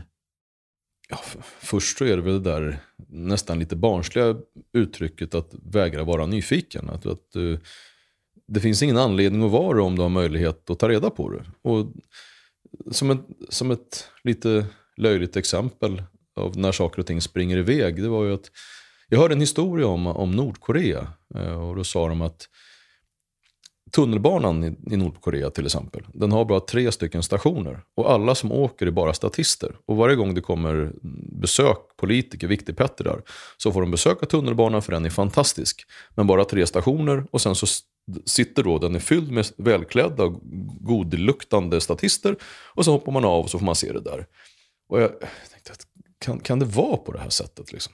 Jag måste dra till Nordkorea och åka tunnelbana. Och det är inte plättlätt att ta sig till Nordkorea. Så jag höll på ganska länge och skrev och fixade och donade. Men till slut så fick jag, lyckades jag i alla fall ta mig till Nordkorea. Och så åkte jag tunnelbana. Såklart då med, med vakter eller guider, vad man nu vill kalla. Och så mycket riktigt så efter tre stationer, jag tänkte nu, nu säger de verkligen åt mig att gå av efter tredje stationen. Liksom. Och jag tänkte jag, jag kan inte göra det. Då är jag ju här liksom i ogjort ärende. Så när vakterna går av, så då hoppar jag tillbaka in i tunnelbanan när dörrarna stängs. Mm. Och jag vill understryka för att jag ändå ska inte, inte ska helt framstå som en fullständig idiot, att det här var innan nordkoreanerna hade haft ihjäl den här amerikanen som hade snott en flagga eller vad de hade gjort för någonting. Så jag liksom, ja, strunt samma. Så jag åker vidare, åker kanske en, tre stationer till och så går jag av och tänker att nu, det här var intressant. Så det var ju bevisligen inte statister, för de, gick ju på folk och det, det var fortsatt. Och när jag klev av så var det fortfarande lika, kanske inte riktigt lika tjusigt, men otroligt rent och snyggt och gamla tunnelbanor, vackert, vackert prytt. Så jag går upp för en trappa Och eh, det var roligt för att jag fick känna mig lång. Alla var liksom typ 1,50 och väldigt smala och små. Och det var ungefär som att man hade släppt av E.T. på Östermalm. Alla stannar upp, tittar på det liksom, för att de är ju så som inte sett någon som mig någon gång. Så går jag upp för trappan och går och hamnar i en, en park där de har någon form av folkfest. Spelar någon märklig form av fiol med bara ett fåtal strängar och dricker någon öldryck utan kolsyra som jag blir bjuden på. Och sen tar det kanske en, närmare en halvtimme i alla fall innan det kommer poliser och vakter och så här, hämtar mig från det här. För. Och ehm, då var jag klar sen. Då visste jag, att det fanns en förlängning av tunnelbanan. Och sen så stack jag vid ett annat tillfälle. Och sen, ja, jag ställde ju till det lite grann, tjuvfilma, höll på att jiddra. Återigen innan jag förstod allvaret så att säga. Och jag skulle gärna vilja åka tillbaka dit igen. Och jag har väl besökt, nu har jag säkert missat någon litet ställe, men jag tror att jag, jag har i alla fall försökt att besöka alla kommunistiska länder i världen. För att se liksom hur, hur har extremerna yttrat sig. För jag har ju själv varit en, en ganska jag har berömt mycket av socialismen. Alltså jag har ju, I grunden har jag verkligen varit en mer socialist än demokratisk socialist och, och har en revolutionsromantiker. Så, och sen har jag liksom genom att faktiskt konfronteras med det som jag har förordat sen gjort avkall på vissa saker. För att jag tycker att man ska anpassa sig till verkligheten och inte till så som man vill att verkligheten ska vara. Så det är helt enkelt nyfikenhet? Det är mitt sätt att svara på det i alla fall. Sen kan det ju såklart finnas massvis med underliggande delar som... Och precis som ditt minne så, så anpassar du ju ofta efter liksom din egen bekvämlighet. Då måste man ju komma ihåg att du romantiserar ju alltid dig själv. Eh, annars hade du väl heller inte överlevt. Men det är i alla fall min egen analys av det hela. Okej. Eh, men nu ska vi se, men för min känsla, men det är väl kanske för att jag bara lyssnar på intervjuer med dig, men det är ju att du hellre kanske pratar än lyssnar. Ja, I sammanhang som poddar så upplever jag det som att det är ett sammanhang där jag är inbjuden för att prata, så då pratar jag. Men eh, om jag är i ett sammanhang som är på lika villkor så tror jag nog att jag faktiskt uppskattar mer att lyssna till min nästa. För att det man ska komma ihåg att det som jag säger, det har jag definitivt hört eller tänkt tidigare. Om jag lyssnar på dig så riskerar jag ju faktiskt att få höra någonting jag inte hört förut. Och det kan jag dra nytta av. Jag, och jag gillar att dra nytta på saker. Du, det här med att bli cancelled då och cancelled-kulturen som vi också började i, jag menar, förtjänar alla en andra chans? Nej, det skulle jag inte säga. Var går gränsen? Ja, nu, nu är det ju bara min egen, eh, Moral. mitt eget försök Sorry. till etik och moral. Och där är jag nog, där är jag ju såklart färgad av min egen kultur. Och jag har ju väldigt svårt med sexualbrott. Jag har väldigt svårt med, med kvinnovåld. Eh, ja, jag, jag dömer olika. Om någon säger jag, jag gav Kalle en smäll eller jag gav Lisa en smäll så tycker jag att Ja, jag tycker att det är mer okej att, att klappa till Kalle än Lisa. Det finns grader av kriminalitet och jag skulle säga, ja, jag umgås med människor som har gjort ganska grova brott, men inte brott. Och det här låter fel och jag tror att också att det är fel ur ett sätt att se det. Så jag säger att det, den brottsligheten som jag såklart inte accepterar, men jag kan acceptera människorna bakom och fortsätta umgås med dem. Jag känner både bankrånare och våldsverkare, men jag skulle aldrig någonsin kunna tänka mig att umgås med en, en våldtäktsman eller, eller kvinnovåldare. Pedofiler antar jag heller inte. Pedofiler är ju förstås det lägsta av det lägsta. Och eh, jag är nog som så många andra eh, fritt fantiserande om, om vad, vad dåligt det skulle vara att jag hamnade i samma rum. Ja, det här, säg att du skulle bli statsminister, det kanske inte är supertroligt, men Mm, Nej, men jag, jag, jag leker jättegärna med tanken. fritt, fritt spelrum för dig att eh, liksom vara statsminister för en sekund och säga hur skulle du reformera om du skulle göra det? Eh, fångvården. Jag skulle först och främst skulle, så skulle jag ta EU på allvar. Och där, eh, när man pratar om konkurrensneutraliteten så betyder det att du får konkurrensutsätta allting inom EU. Så också fångvården. Och där skulle jag gå ut på upphandling. Och så skulle jag i EU Och sen så skulle de som ger det bästa priset per dygn inom fångvården också få det. Vi är dyrast, med undantag för något kungadöme på någon, i någon ö, värld någonstans, så är dyrast, är vår kriminalvård dyrast i världen. Och jag skulle säga att vi är, för att vara ödmjuk, ganska långt ifrån bäst om man ska se till utfall. I... Vad, vad, vad, är bäst? Alltså det vill säga färskt eh, liksom kåkfarare som återfaller i brottslighet. Ja, mm. Och där har vi ett problem i och med att det, det, är ju, det är ju många länder som inte har uppföljning alls. Och vi har ju varit fantastiskt dåliga på att följa upp vad vår kriminalvård. Jag skulle säga att man bör nog ta bort begreppet vård i mångt och mycket när det kommer till kriminalvården. Men hur som haver så, så, så måste vi också komma ihåg att det är inte bara vård utan det är också straff. Det är ju för att brottsoffret ska få upprättelse och därför ska du också straffas. Och det behöver inte vara så att det görs, gör, det görs bäst i en öppen anstalt i Sverige som är svindyr per dygn. Utan det kan mycket väl vara i ett angränsande EU-land som gör det till en tiondel av priset. Så det skulle vara det, den första delen som jag skulle vad ska man säga, göra om kriminalvården. Sen så skulle jag ha, efter när man då har straffats, så stannar vi inte där. Utan då kommer också vården. Det vill säga på vilket sätt ska de här människorna ges möjlighet att komma tillbaka in i samhället. Och är det så att du har begått ett grövre brott, ponera som ger på straffskalan över tre års fängelse, och du inte är svensk medborgare, så ska du återvända till det landet som du kommer till. Och du ska också göra avtal med de länderna, alla de länderna som finns som inte är krigsförande, att de ska ta emot sina medborgare mot att vi ersätter dem med kanske till och med hälften av en svensk dygnsersättning. På så sätt så att du reellt får avtjäna ditt straff i ditt eget hemland. För det är också där du ska få vara kvar efter straffet. Du ska inte tillbaka till Sverige. Så med de två ganska enkla, om man nu ska Svårt att säga enkelt med, utifrån ett politiskt perspektiv. Men med de förändringarna så tror jag vi skulle kunna få en väldigt stor förändring i människors beteende i förhållande till kriminalitet och också en enorm besparing för Sverige. Det blir inga straffrabatter i ditt Sverige? Nej, utifrån att jag tycker att det heliga är att se till är brottsoffret och brottsoffrets upprättelse. Och om du blir rånad och pissad i munnen av någon så tror jag att det kommer du må ganska dåligt av. Men om de personerna har gjort värre saker också så kommer det som de har gjort mot dig inte tas under beaktande. Utan du kommer bli, inte på något sätt, vad ska man säga, du kommer inte få upprättelse överhuvudtaget. Och det är inte värdigt ett rättsväsen eller ett rättssamhälle att ha det på det sättet. Därav är straffrabatten ett otyg. Mm. Mm. Livstid? Frågetecken. Ja, självklart. Alltså livstid. Det finns ju anledningar till, till just livstid. Om du tar, ponera att jag tar dina barns liv. Då så frågar jag dig, vad tycker du? Ska vi förlåta den personen? Ska han få komma ut om tio år? Ska du möta honom på gatan igen? Ska han få komma fram till dig och säga, fan, jag sköt dina barn ja. Pissluffare, vad ska du göra åt det då? Mm. Vilket tråkigt ordval av mördaren. Ja, verkligen. Men skulle du vilja ha det så? För det gäller också att våga ställa sig den frågan. För alla människor som jag har pratat med som säger att nej, men livstid till exempel, det är usch, så får man inte göra. Så ställer man just den frågan. Hur hade du velat haft det själv? Om du var brottsoffret? Så blir det ganska många människor lite så här, ja, kanske livstid inte är så dumt ändå.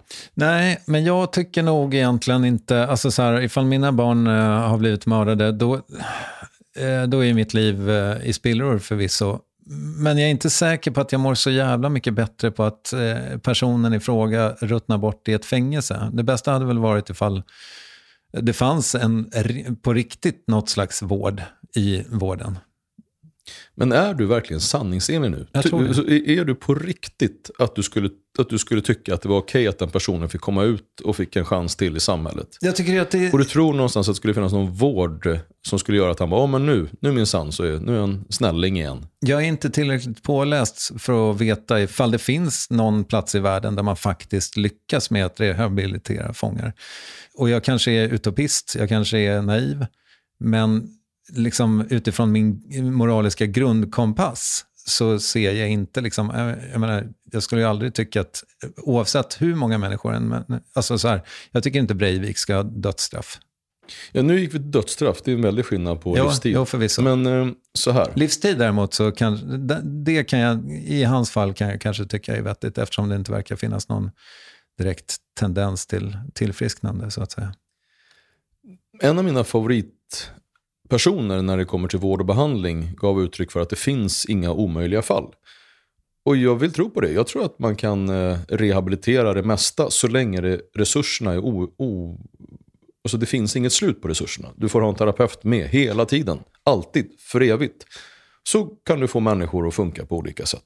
Om, om resurserna är som sagt, det, det bara finns inget slut. Om det, kostar, om det är så dyrt att ha fångar som, som du säger, då kanske det är billigare att ha en terapeut med 24-7 som en fotboja?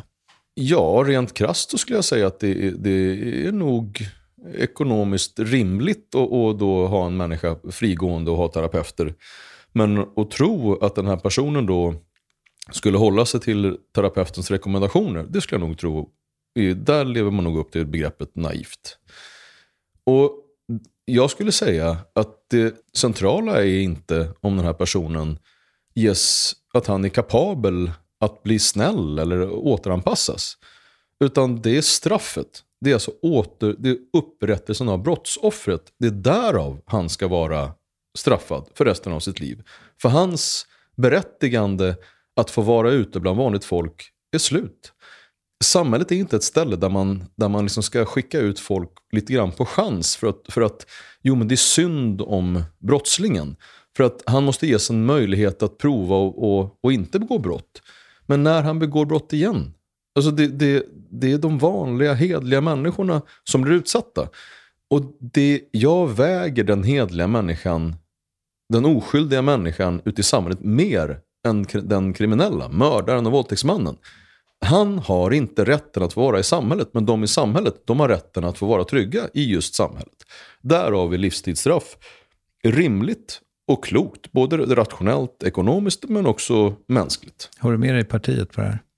Jag skulle säga att väldigt många människor i partiet de undviker att, att, att, att säga livstidsstraff tills man dör. Man brukar försöka hitta på något sätt att jo men man kan ansöka om, om att få komma ut och jada jada. Men jag, jag skulle våga säga att majoriteten av eh, våra gräsrötter på en, på en rak fråga om man exemplifierar med ett grovt straff skulle säga ja, jag är för livstidsstraff. Och nu kanske vi då kan komma in på det, min surt förvärvade poäng, i att liksom du som är uppvuxen då i förorten så att säga, eh, har bevisligen tagit dig därifrån, väldigt långt därifrån på många sätt. Eh, och ofta där. Ja, det kan jag tänka mig. Den stora valfrågan, nu kom ju NATO och förstörde alltihopa, men det var ju liksom den liksom, gängkriminaliteten och så vidare. Jag skulle säga att kriget kom och förstörde. Ja, det gjorde det förvisso. ja, jo. Först coronan och sen kriget. Ja, men det har varit en stor eh, debatt kan man väl säga. Verkligen. Kring, kring eh, de Berättigad. Ja. Vad, vad, är, vad är din take på det här, du, liksom, med dina erfarenheter? Va, vad ska vi göra åt de kriminella gängen och skjutningarna? Eh, det mest effektiva, eh, Eh, det, det finns ingen, ingen ska jag inte säga, men det är en ganska låg rädsla för att hamna i ett svenskt fängelse. När folk säger att det är som att vara på semester så kanske det är att ta i i vissa delar, men i vissa delar också korrekt. Om du jämför med fängelser i andra länder till exempel. Däremot att eh, bli utvisad, det är smärtsamt. Att hamna någonstans där man kanske inte ens har några minnen. Och tittar man på de som döms i våld i sammanhang gängrelaterat så är många av de människorna, de är inte svenska medborgare. De har uppehållstillstånd men inte svenska medborgare. Och där måste man vara noggrann med att säga att, att en utvisning är en utvisning. Även om det är så att personen som har begått det här grova brottet inte har gjort värnplikten i sitt land och därmed riskerar att hamna i fängelse i hemlandet på ett sätt som inte alls kommer vara behagligt. Så skulle jag säga att det borde du ha tänkt på innan. Attacken för kaffet att du får komma till ett land i fred där du ges alla möjligheter som finns överhuvudtaget. Att tacken då är att bete sig, det är inte tack. Utan då är det tack och adjö. Fast vi pratade om det tidigare, just det här med att hur liksom eh, många förortungar, om jag eh, generaliserar, hamnar efter i språkligt och då det, man kommer aldrig kapp i skolan. Det är, inte... är det inte samhällets liksom, roll att ta hand om de här barnen? Jag tror man måste skilja på emotionalitet och viljan till hur någon ska vara. Eh, det finns en tradition i Sverige ja, som har levt kvar framförallt på Socialhögskolan under väldigt, väldigt många år. Och det är den här sanningen som är ganska långt ifrån sanningen egentligen. Det är att allting hänger, dom, hänger ihop med fattigdom och att det är synd om syndromet. Att det är så här, nej men tänk, det är synd om honom, därför blev han kriminell. Du tog upp ditt, din pappa som ett exempel. Jag tycker om att göra reflektioner kring människor som betyder någonting. För att det, det, det, hos mig själv i alla fall så gör, gör det det skarpare. Jag tycker väldigt mycket om min eh, mormor. Hon är inte med längre, men hon växte upp. De var 11, 10, 10, 11 syskon. Och de hade en lägenhet som var ungefär 40 kvadrat. De fick uppleva en fattigdom som, en, som är svårbeskrivlig. Alltså som är fattigdom när den är så fattig du vet, jag har inte mat, jag kan inte äta mig mätt på dagarna. Hon gick aldrig ut och rånade någon. De, gjorde inga, de pissade inte folk i munnen och de, de, de gjorde inte vidrigheter mot andra personer trots att de upplevde fattigdomen på ett sätt som är så mycket, mycket, mycket värre än vad man nu kan uppleva som fattigdom i Sverige. Det är inte sant att fattigdom gör människor kriminella. Vi har olika förutsättningar som man kan göra olika saker med. Men att falla åt ett håll där man gör sig själv till offer och därav hamnar i ett utanförskap som genererar kriminalitet och där man ger sig på andra människor och man urskuldrar sig med att det är synd om mig själv eller mina förutsättningar är sämre, därav gör jag det här. Nej, det enda det gör dig till det är en skitmänniska. Fast grej, alltså jag, menar, jag tänker så här, min, min bild av hur man hamnar i kriminalitet är ungefär så här. Och den är så, säkert superförenklad och supernaiv och mycket, väldigt mycket innerstadsperspektiv. Men man går i femman, man är tio, elva bast.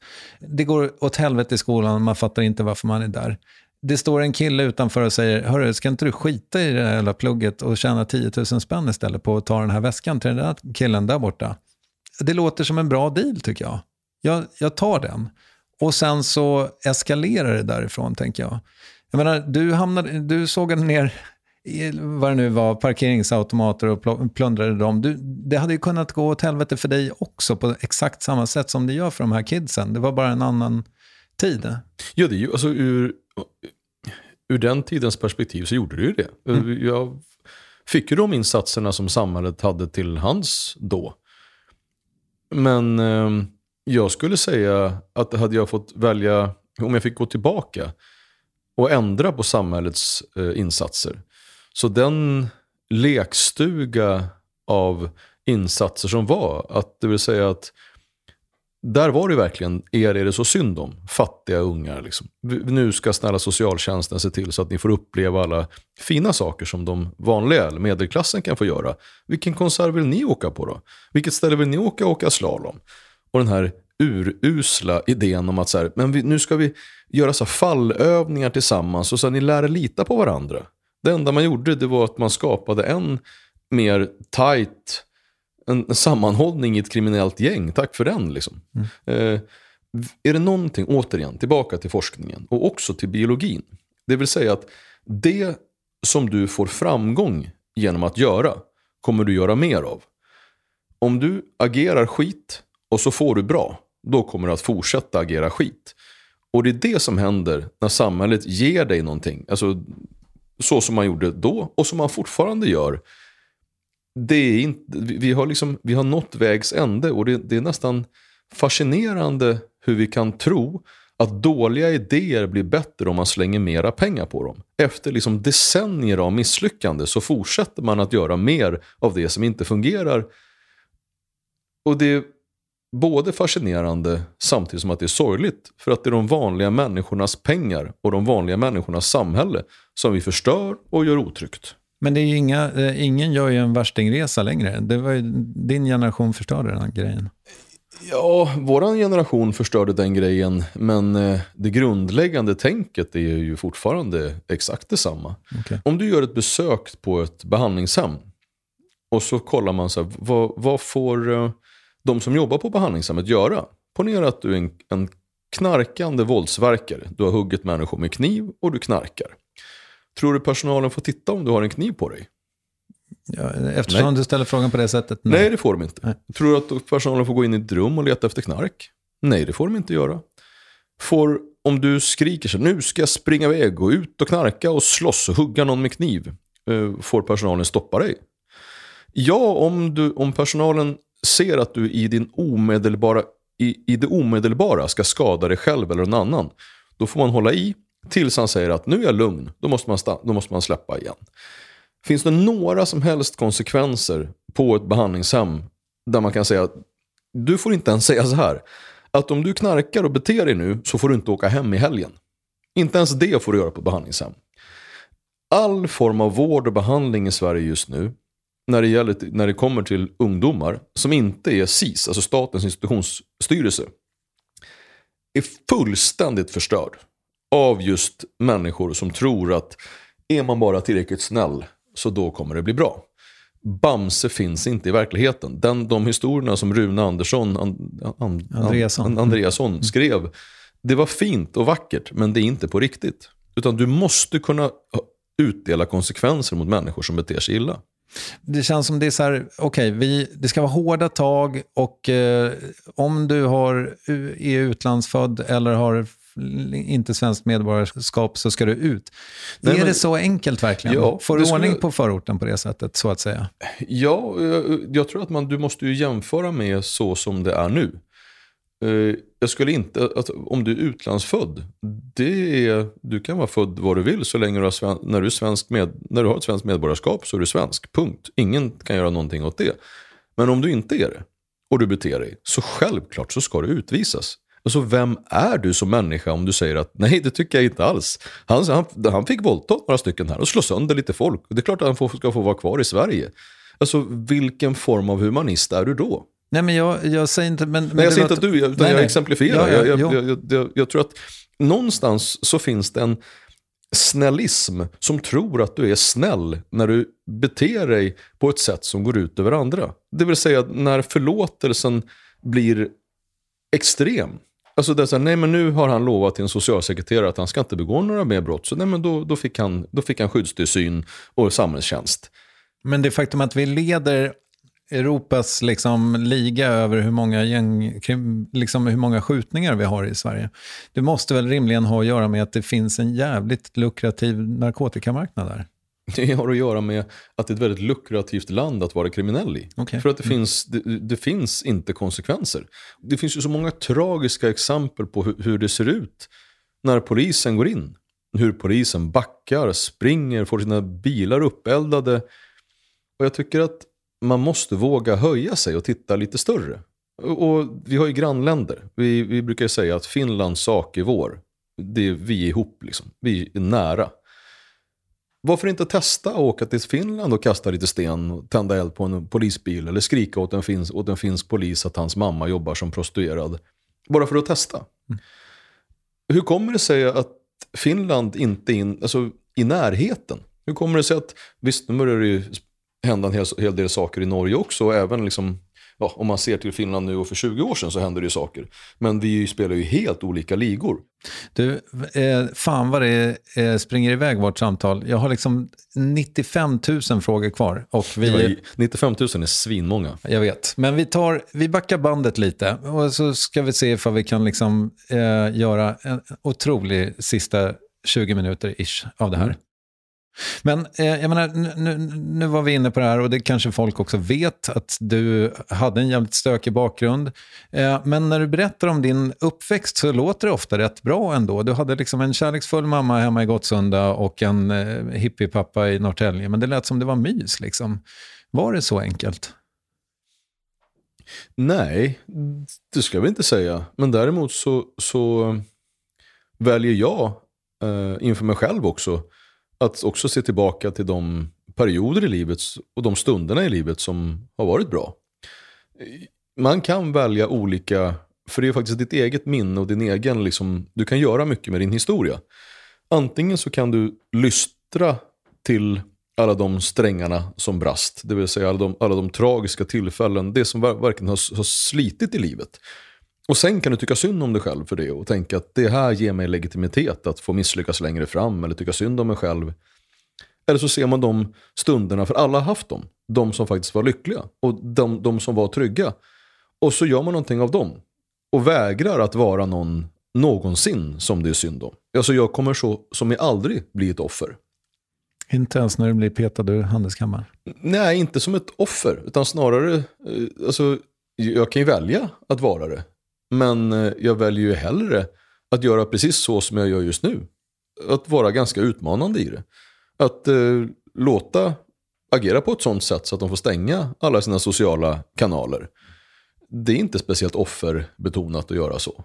Men eh, så, jag menar, för, varför blev det stök för dig då? Om dina föräldrar var kärleksfulla? För det var vi väl överens om ändå? Mamma var jättesnäll, pappa är jättesnäll och, alla, och de gjorde ut efter sina förutsättningar. Och däremot så, så kanske inte förutsättningarna var superba alla gånger. Uh, När skilde de sig? Ja, de, har aldrig, de har aldrig varit gifta. Och jag har väl inga direkta minnesbilder av att de har gått runt och hållit varandra i händerna direkt. Jag har ju diffusa bilder av när de ändå bodde eh, tillsammans.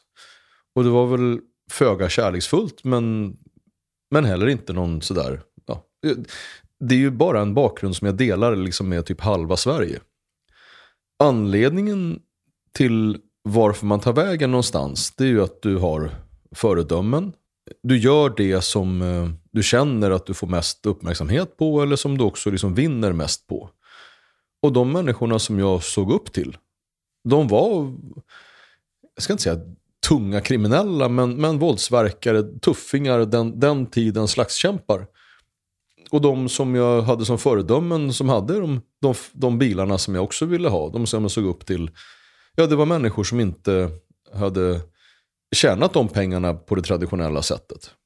Och i områden, ju fler människor i områdena som är kriminella, ju större risk är det ju att de som kommer efter också blir det. Du smittas ju av den kulturen där du, där du växer upp. Och det är därför det effektiva sättet är att ta människor bort ifrån de ställena där eh, smittan har börjat så att säga. För den, den, sociala smittan den smittar inte bara åt ett håll. Det vill säga du smittas inte bara när du är i fängelse av de andra som är i fängelse. Men på samma sätt är det ju när du, när du kommer till eh, Hallsta pappersbruk. Då smittas du av de andra som jobbar på Hallsta pappersbruk. Deras värderingar kommer ramla förr eller senare över på dig. Och det är ju det man måste komma ihåg. Alltså du, du, du smittas lika mycket av kärlek som av hat. Och därav finns det liksom en, en möjlighet att förändra människor. Mm. Och sen har ju du i andra intervjuer berättat om liksom, ja, men att du var med i ett gäng. Det var, jag antar att kriminaliteten eskalerar när man är i den miljön. Ja, för att det var ju den höga, ju högre status, du nådde ju den höga statusen genom att begå brott mm. och våldshandlingar primärt. För att det var ju, våldet var väl lite grann som en röd tråd. Det var ju en tid när man pratade mycket om, om man var kickers, fighters och ja, men så det, det var väl liksom, det, primärt var det ju våldsbrott som var de, ja, det, det som blev status. Mm. Ja, och sen så blev det ju, sen växte det ju att man också började fokusera på brott som gav pengar. Och när, liksom, när vände det då? När blev du en uh, good guy?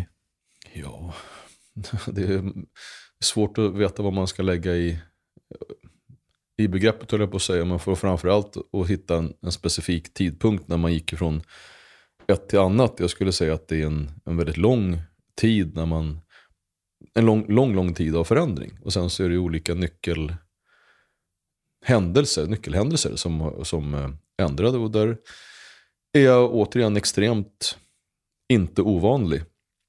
För det som oftast räddar, räddar det låter det, men det som får människor att gå, gå bort ifrån en destruktiv livsstil är oftast antingen kärlek eller Gud. Och jag hade privilegiet att både få träffa kärleken i min fru och jag fick också eh, relationen till, eller monologen med Gud. Och samtidigt som jag efter en tid också fann eh, politiken. Mm. Knarkade du? Ja, jo, i en allmän bemärkelse skulle man kunna säga ja, jag har, jag har knarkat. Men jag har aldrig upplevt mig själv som missbrukare. Mm. Okay. Du har någon slags utbildning inom vård, eller? Ja, det här är åter en sak. Det här kan man antingen lyfta fram som oj, oj, oj vad utbildad jag är. Eh, eller inte göra det. Jag är um, Hassela-pedagog. Det Just låter det. Eh, mm. jättestort. Det låter som att man har gått fyra år på högsola och så är det inte. Utan jag var medlevare på Hassela Solidaritet och då genomgår man en ledarskapsutbildning och sen blir man Hassela-pedagog. Så det är någonting du gör parallellt samtidigt som du jobbar. Jag är artinstruktör och det kan också låta stort och det är egentligen bara en, ja, det är, det är bara en kurs. Eh, och det är ingenting du läser på högskolan utan det är en här köp, du betalar för den och så blir du diplo, diplomerad. Och jag har läst en hel del. Men vad är art?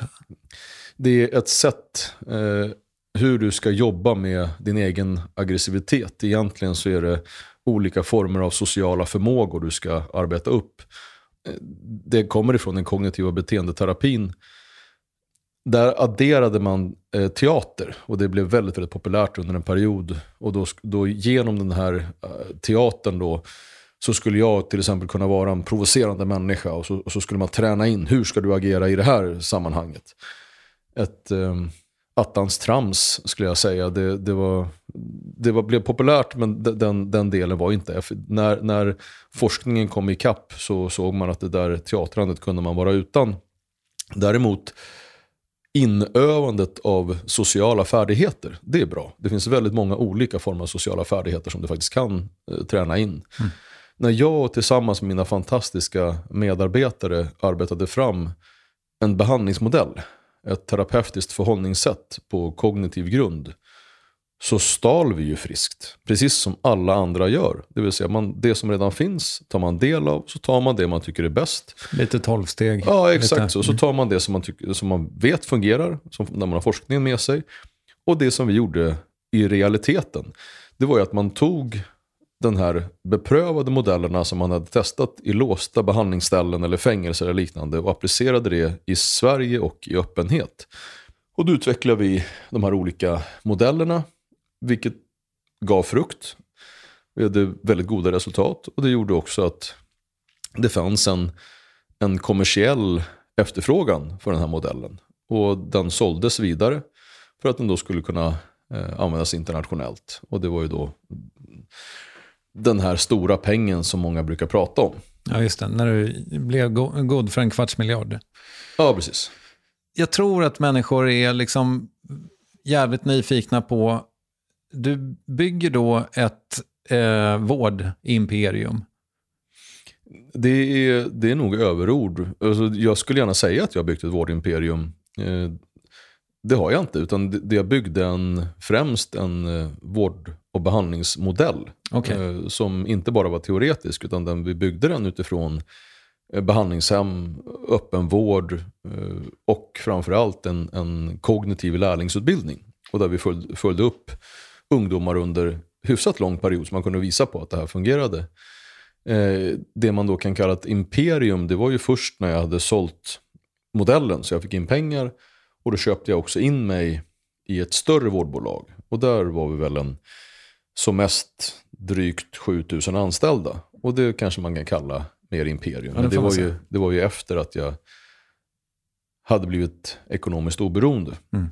Så eh, för det, det, det tror jag inte bara jag är nyfiken på. När man då är god för en kvarts miljard helt plötsligt, från att ha inte varit det. För mm. att jag menar, du kommer ju i princip från ingenting från början antar jag. Alltså, ja, jag, jag, skulle väl säga att jag började på minus i alla fall. Ja, det var ingen silversked som stack Nej, ut? Nej, det fanns nog inte så mycket skit. Nej, så Nej. Alltså, vad, gör det, vad gjorde det med dig? Vad hände själsligt där? För att någonstans, jag, jag har ju, eh, känner andra människor som har cashat ut som faktiskt blir rätt vilsna av det. Nej, och när du säger det så, så um, jag har inte tänkt på det på det sättet. Men, men jo, absolut så inföll sig ju en, en vilsenhet uh, i det. Du blev ju någon som du inte var innan. Mm. Och det jag är tacksam för i den situationen, det var att jag gick till trygghet istället för någonting annat. Och tryggheten jag höll kvar i, det var mina vänner. Alltså de som jag har haft ett helt liv, som jag också ganska ofta får kritik för att jag har. Eh, de höll jag, de höll jag kvar i. Jag höll kvar i mina vanor och det som var jaget. För jag tror att det är väldigt lätt att tappa fotfästet och bli någon som man inte är. För att du blir ju någon som du inte var per automagi så att säga. Mm. Sen så gjorde jag ju en väldig massa saker som... Eh, jag kanske kunde ha skitit i. Men ingenting som, som slog mot det som var viktigt för mig. Utan jag höll i min, det jag älskar mest, min fru, och jag höll i mina närmaste vänner. Och jag böt inte umgänge, utan jag fortsatte att vara precis samma snubbe. Jag blev en, och är, jag är en fattig man med mycket pengar. Mm. Och det fortsätter jag att vara. Du gick ut ifrån den där affären med 250 miljoner. Ishligt, jag får fortfarande inte, men ish, Nej, okej. ja. Men har du otroligt mycket mer pengar än så nu? Jag har haft ganska mycket mer eh, pengar än så. Eller ganska mycket mer pengar än så. Och så som har kommit och gått i, i omgångar. Men eh, jag, har, jag är ju, om man nu ska bara slänga sig med begrepp. Begreppet riskkapitalist är ju, det är ju väl egentligen det som jag gör. Liksom. Jag jobbar med riskkapital även om jag själv inte är speciellt riskbenägen. Så jag har gjort ofantligt dåliga affärer på vägen samtidigt som jag gjort en, en hel del okej. Och just nu som börsen står sig så måste jag väl säga att var, nu var det ganska länge sedan jag var så här fattig. Och man har gjort bort sig på olika sätt. Men det är där kommer ju och, och går. Och jag hade, det är ingen hemlighet att jag hade som, som, en, som ett steg att jag sa att en, en yard brukar jag säga, det, en sån skulle jag vilja ha. Och där är jag inte än. Alltså en Men- miljard? Ja, det tycker jag skulle vara, det känns lagom. Okej. Men vi får väl se vad det tar vägen. Så här, vinster i välfärden, kan man säga att du har gjort det? På sätt och vis. Man kan ju säga, man kan säga att ehm, vägen till förmögenheten drev jag ju privat vård eh, och omsorg. Och eh, efter förmögenheten och det, det som jag tror att de flesta, vilket är eh, antingen tragiskt eller komiskt, hur man nu vill, jag väljer att se det komiskt, det är ju när man förknippar mig med, med ehm, flyktingförläggningar och eh, migrationsboenden och diverse. Och det man glömmer bort, det- 2010 var ju då jag tjänade pengarna. 2015 blir det en flyktingkatastrof. 2015 går alla kommunerna ut och säger att vi har, det här är kaos, vi vet inte hur vi ska lösa det här. Skickar ut då förfrågningar, har är det några som kan arrangera boenden? Och jag, likt väldigt många andra, lämnar anbud i en upphandling, vinner de här upphandlingarna. Och i det fanns det en väldigt bra, förvisso väldigt kortsiktig men väldigt bra marginal. Alltså långt efter att jag tjänade pengar. Och där har, väljer då media, för såklart medvetet, att lägga ett sånt fokus så att de som nu läser tror att jag har tjänat mina pengar på flyktingboenden. Vilket är så långt ifrån verkligheten man kan komma. Jag ponera totalen, kanske 20-30 miljoner på, under den ganska långa perioden. Varav i stort sett, jag ska inte säga allt, men åtminstone hälften försvann eh, genom de tvingande aktiviteterna i att köpa stora lokaler runt om i landet. Som då förstördes på olika sätt och en del brann upp och en del när de väl var klara, när man då skulle avyttra dem igen, som var, var de typ värda 20 spänn. Så den affären var inte ens liksom bra. Nej. Alltså, klart att, klart att det var en vinst i det, men det var inte bra bra. Men är du emot det rent principiellt egentligen? Inte i sin helhet. Jag, alltså om, Nej, det lät ju inte du- så med kriminalvården till exempel. Ja, kriminalvården, jag, jag, ser, jag tror att vi, vi kommer hamna i en situation när vi har privata fängelser. HVB-hem tycker jag ska, där, de, där behöver verkligen kommunerna konkurrensutsättas. Det som behöver göras om där så är det, stat, så är det främst då kontrollfunktionerna. För att det så ofantligt inkompetenta, trötta människor som eh, jobbar med just tillsynen. Alltså det är en myndighet som är katastrofal. Den borde vi verkligen stänga ner och göra något annat av. Men eh, när vi, det, det vi måste se över, det är den privata äldre, omsorgen av äldre. Och där måste grunden till uppdragen ses över. För att nu så görs det upphandlingar som går ut på att man ska göra saker och ting så billigt som möjligt. Och att tillåta sig att våra äldre som har byggt det här landet, att upphandlingar går ut på att vi ska ta hand om dem så billigt som möjligt. Det är smutsigt. Det får inte vara så. Det ska självklart vara kvalitetsupphandlingar och de ska vara generösa. Så att de här, det ska ställas de här kraven, ska de, ska de, det här ska de äldre ha. Och sen så får liksom, det är bara liksom kvaliteten utöver som ni kan tävla om. Och det här är pengen som ni, som ni har. Och det är absolut inte en, en, en eh, billighetsdel. Och sen ska kommunerna ställas mot det privata och se, som tävla med varandra för att de äldre ska få det så bra som möjligt. Mm. Privat skola har jag ganska svårt med, men jag har också svårt att se att man skulle liksom förbjuda det på något sätt. Och att förbjuda vinster i välfärden, att säga att alla får driva men ni får inte ha någon vinst, det är ganska naivt. Det som är bra med vad ska man säga, vinster i välfärden när man ser till vård och behandling, för där behövs det verkligen, det är att de modellerna som fungerar ska ju också attraheras. Det vill säga att de ska tjäna pengar på ett sånt sätt så att de öppnar flera sådana behandlingshem för att det blir billigare för Sverige och bättre för ungdomarna. Du, eh, snabba frågor nu. Ett, vad har du för kroppsfettprocent? Inte en aning. Hur mycket jobb lägger du på den där kroppen? Mycket. Ja. Eh, har du gläntat på testosterondörren? Ja, när, vi, när jag var yngre så käkade vi mycket ryssar, men det var mer för att bli arga snarare än att få, få muskler. Okej. Okay. Men inte i modern tid? Jag har inte råd att ta eh, någonting illegalt för att det skulle, det skulle straffa sig för mycket. Men testosteron kan du ju få av doktorn? Ja, det kan man få. Ja. Och skulle jag få av, av doktorn, den, det doktorn bedömer tar jag ju såklart. Okej. Okay. Ja, men det känns inte som du behöver det. Men du, eh, har du liksom... Jag menar, om det är mycket jobb med kroppen, hur mycket krånglar du med maten? Mycket. Ja, okej, okay, bra. Koncist svar. Eh, vi var lite inne på det här eh, med moral, men jag har ett par frågor. Jag har snott ett par från eh, moraltestet i P3. Det är insomnat nu. Eh, så jag tycker att det är okej. Okay. Eh, välmeriterad man, mindre välmeriterad kvinna konkurrerar om ett jobb i ett eh, mansdominerat yrke. Är det okej okay att ge kvinnan jobbet? Inte om kvinnan har sämre meriter än mannen. Nej, det hade hon. Nej, då, det, det, det är alltid där man låter någon av hudfärg eller kön gå före på grund av just hudfärg eller kön. Det är fel. Du är emot kvotering. Eh, med andra ord. Eh, är det någonsin moraliskt acceptabelt att köpa sexuella tjänster? Alltså det, här, det här är ju, man är lite dum i huvudet när man, bara, när man bara inte säger att nej såklart man inte får. Men då gör man sig också en otjänst för att du förenklar. Det här, är, det här kan vara en ganska djupt filosofisk fråga. För är det en person som på riktigt vill sälja. Så vem är du att säga att det får du inte göra? Och den frågeställningen måste du ha med dig.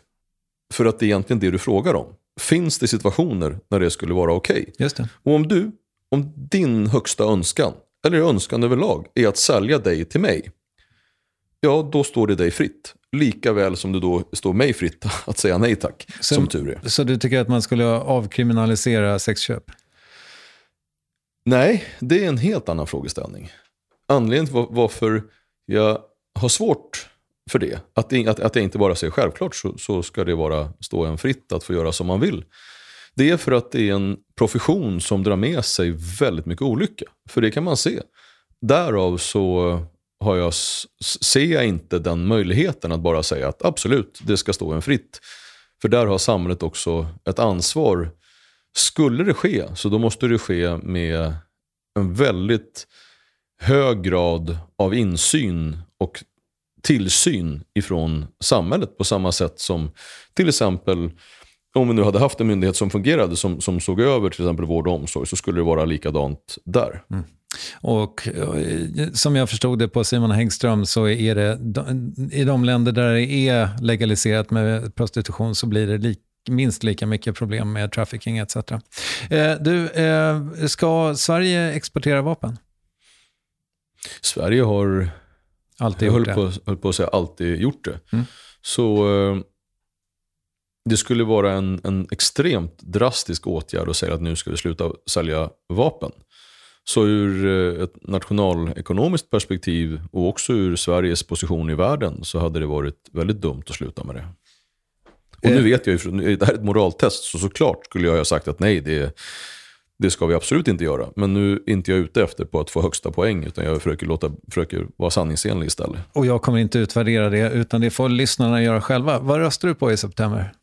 Det här kan låta högtravande och, och, och nästan löjligt och få kommer tro på det, men jag vet faktiskt inte. Alltså jag vill, alltså så som vi verkligen vill rösta på mitt parti, Socialdemokraterna. Fullföljer vi i handling det vi säger, så då går vi åtminstone åt rätt håll. Men med handen på hjärtat, så nej, jag, jag kan inte jag kan inte bara rakt av säga jag röstar på sossarna såklart, för att det, det är inte sant. Ja, det, det är svårt. Det är, skit, det är tungt. Det här är, en, det är en, nästan till smärtsamt att mm. inte kunna veta att man kan rösta på sitt eget parti. Mm. Du, eh, jag, jag får liksom skippa mina följdfrågor, jag ber om ursäkt för det, men jag, är, jag måste hem till barn.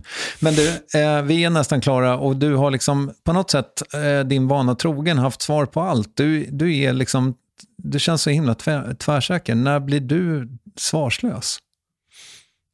Jag skulle säga att jag blir väl ganska ofta svarslös där jag hänvisar just till att det här är min upplevelse. Att, att jag har en upplevelse skulle jag säga, det är ganska långt ifrån tvärsäkerhet.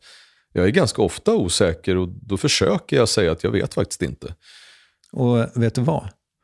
Nu kommer ett extremt perfekt forum för dig att vara ute på halis. För det är nämligen dags för frågor du inte fått förut. Tack. Vad känner du för bandnamnet Det kristet utseende? Aldrig hört talas om. Nej, men vad, vad, känner du för bandnamnet? Ja, det är väl, alltså, om, om det kan beröra någon så är väl det roligt. Alltså, det, det, väl, det låter som en sån här progg, punkband. Kör bara. Ja, jag tror att det var punk. Men det är ett otroligt bra bandnamn. Ja, det, om du frågar mig alltså. Det påminner lite grann om Gud i brallan som är ett, ett av mina favoritband. Ja, det är progg. Det är progg. Eh, är du en blickmätare? Ja, det skulle jag säga. Ja. Kanske nästan för mycket. Mm. Det, är, det, är, lite jobbigt när du går på stan, för du möter... Ja, en del beroende på vad det är för människor kan tycka att jag är antingen arg eller annat, och det är jag inte alls. Nej. Eh, det där är ju intressant faktiskt med vad du väcker för reaktioner. Vi får ta det när du kommer hit igen. Den här frågan har jag lånat av Herbert Munkhammar och Michel Dida. Hur MC är du? MC, så som en MC Hammer. Uh... Ja, det är ju det de menar. Men jag tänker så här, du, du har ändå väst och så vidare. Du är med i någon slags MC-klubb. Ja, det är jag. Och jo, jag, är, jag skulle nog falla under begreppet biker också. Och det är, det är en stor del av min kultur. Jag härstammar ifrån eh, MC-kretsar och, och bikerlivet. Mm. Skulle du kunna fixa hit ett eh, kilo cola på, hur lång tid skulle det ta? Nej, det tror jag nog skulle ta. Men eh, alltså, om, om jag skulle ge mig den på att ta hit ett, ett kilo av vad du nu önskar så det är klart jag skulle göra det. Men det, det har inte ett dugg med, med MC-kontakter att göra. okay. nej, jag tänkte att de brukar väl kunna, vissa av dem... Eh... Ja, nej, jag tror att det, det, det hade sprungit åt helt andra håll om jag nu skulle leverera kilo av någonting. Jag förstår. Men du behöver inte en dag? Jo, det skulle jag definitivt säga. Eller jo, men det, det, det tror jag. Okay. Det, det var Ja, Bra frågeställning. Ja, det... nu, nu lurar du in mig så också, shit, vad fan ringer jag nu då? Men, ja. Ring inte för min skull, jag har nej, lagt nej. det där bakom mig. Eh, om du tvangs färga håret, vad skulle det bli för färg? Jag skulle jättegärna vilja vara så blond. Min, min son är, är, blond och så blond skulle jag gärna vilja vara. Mm. Ja, det skulle vara gulligt på dig. Testa. Jag tror inte alls att det skulle vara gulligt. Jag tror Nej. det skulle se för bedrövligt ut. Men, men det hade varit, i, när jag i tanken, om jag bara fick vara lite yngre och lite snyggare, då hade jag gärna varit blond. Speaking of which då, vilken skönhetsprodukt kan du inte leva utan? Jag gissar på att deodorant inte räknas som en skönhetsprodukt. Är det den närmsta vi kommer så tar vi den. Nej, men jag, har ju, jag har ju hudkräm, jag blir jättetorr, men det, jag tror inte det räknas som en skönhetsprodukt heller. Det tycker jag. Okej, tack. Jan Emanuel, det här var ett eh, samtal som drog iväg åt alla möjliga håll, men nu är det slut. Det var jag tyckte att det var ett roligt samtal. Du är rolig att prata med. Tack för att du kom. Tack.